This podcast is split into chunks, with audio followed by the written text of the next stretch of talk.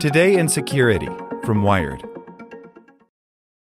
Want to learn how you can make smarter decisions with your money? Well, I've got the podcast for you. I'm Sean Pyles, and I host NerdWallet's Smart Money Podcast.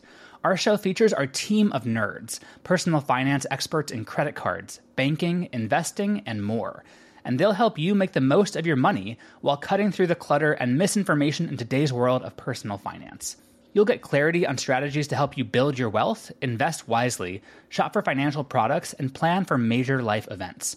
Listen to NerdWallet's Smart Money Podcast wherever you get your podcasts.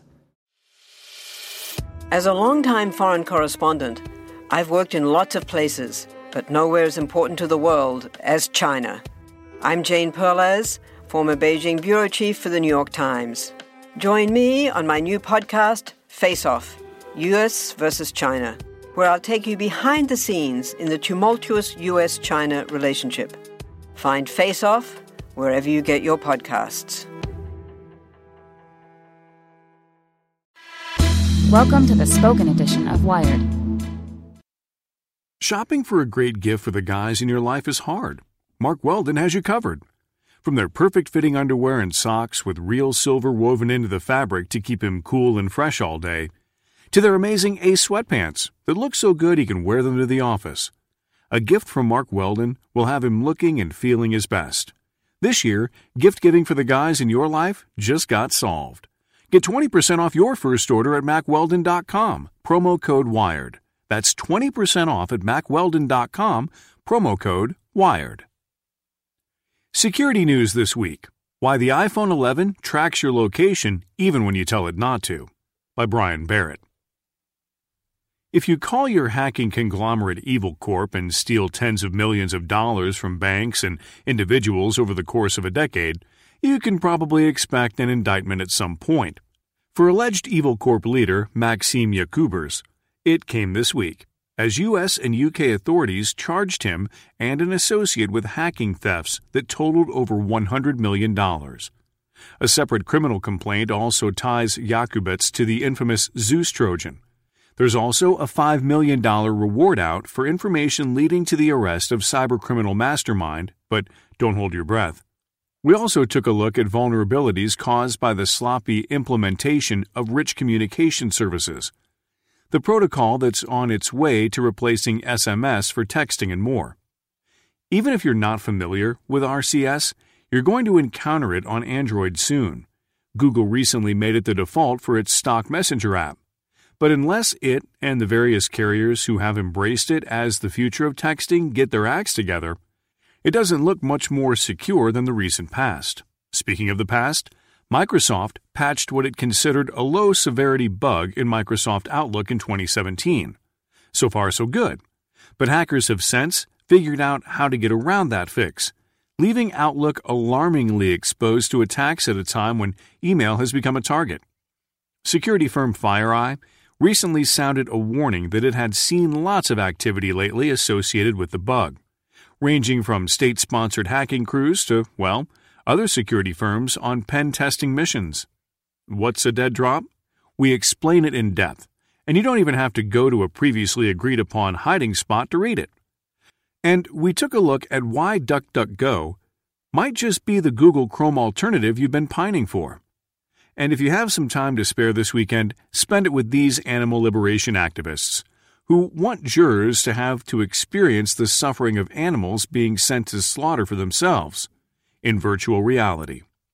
Lastly, a serious note Ewoks are the most tactically advanced fighters in the Star Wars universe. This is not up for debate. Thank you for your time.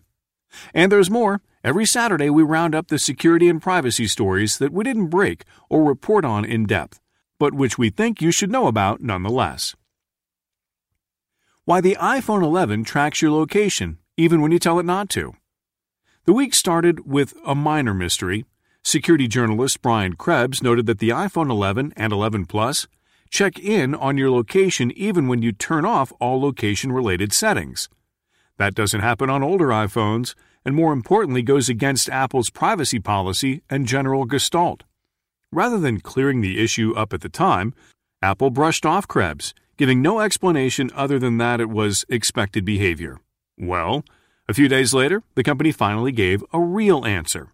It turns out to be related to the new ultra wideband technology enabled by the U1 chip inside of Apple's latest phones. Ultra wideband technology is an industry standard technology and is subject to international regulatory requirements that require it to be turned off in certain locations.